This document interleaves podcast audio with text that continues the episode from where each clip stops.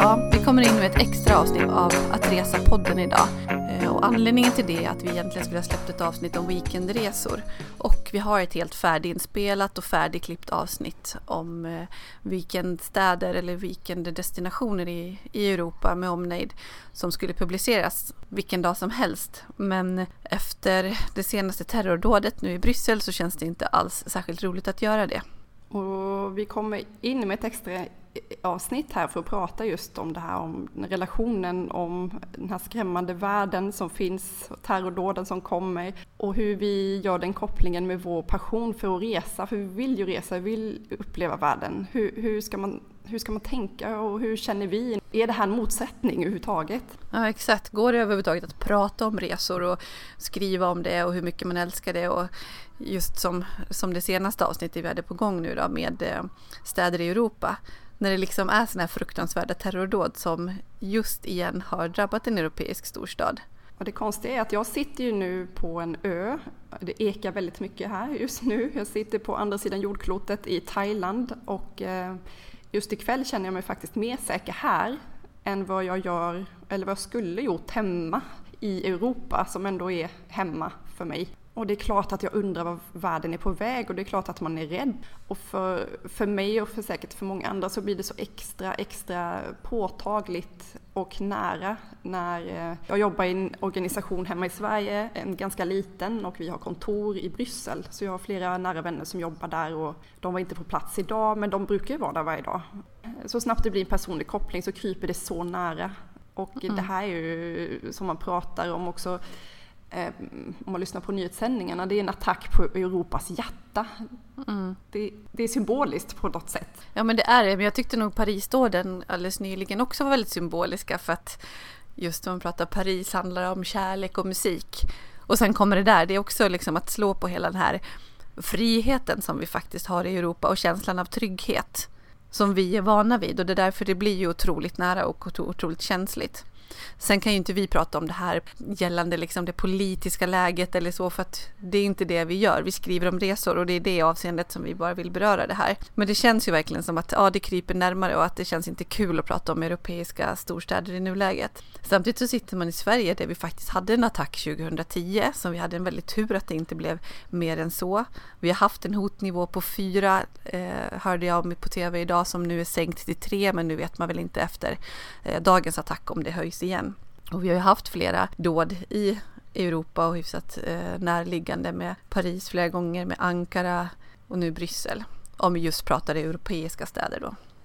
Men jag tänkte på, på dig nu Lisa, för jag vet att ni packar era väskor just nu för att snart dra iväg här hela familjen och åka till Dubai på familjesemester över mm. påsk, eller precis efter påsk. Ja, precis. Um, hur, hur, hur, känner du inför det just nu? Är det samma glädje att packa väskorna eller är det en oro i magen? Hur, hur känner du?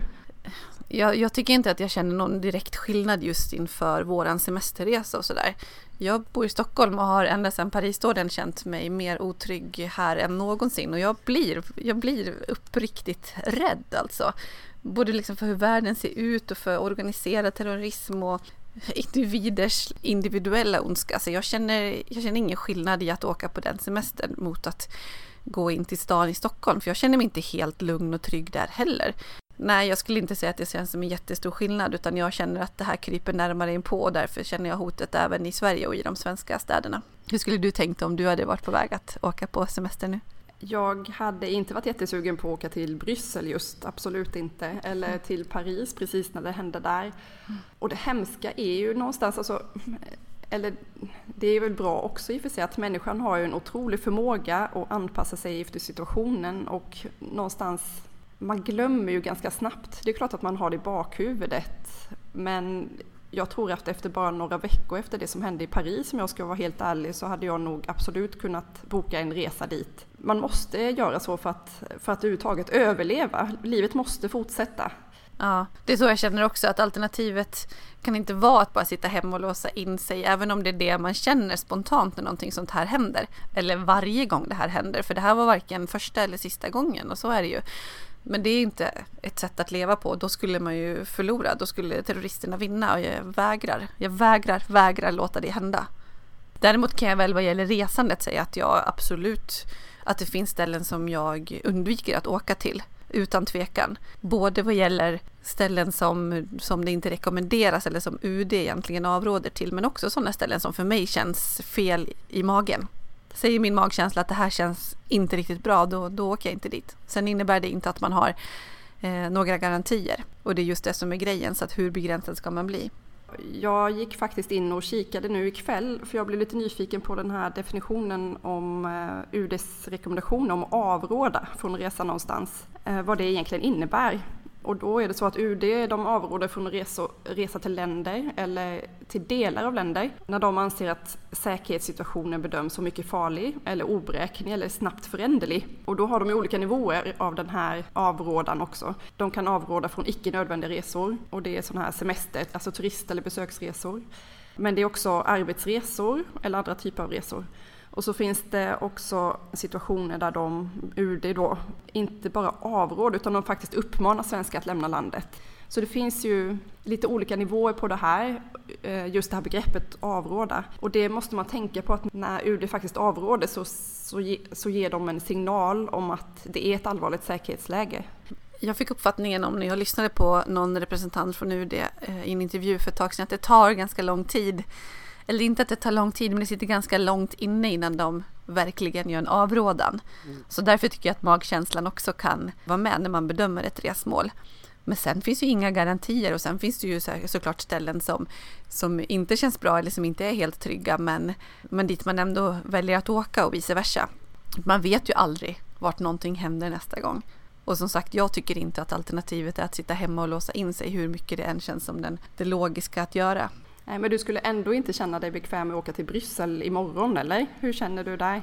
Nej, det skulle jag inte. Jag skulle väl inte åka dit om jag inte hade någon eh, jätteviktig anledning till det. Men jag antar att EU-parlamentarikerna, de kan ju inte tänka så. Men nej, för nöjes skull skulle jag inte åka till Bryssel nu, lika lite som man var sugen på Paris i december. Men precis som du säger så glömmer man det ganska snabbt. Eller man glömmer inte, vi kommer ihåg det och vi är rädda. Men, men ger kanske inte utlopp för det genom att stanna hemma från just det stället.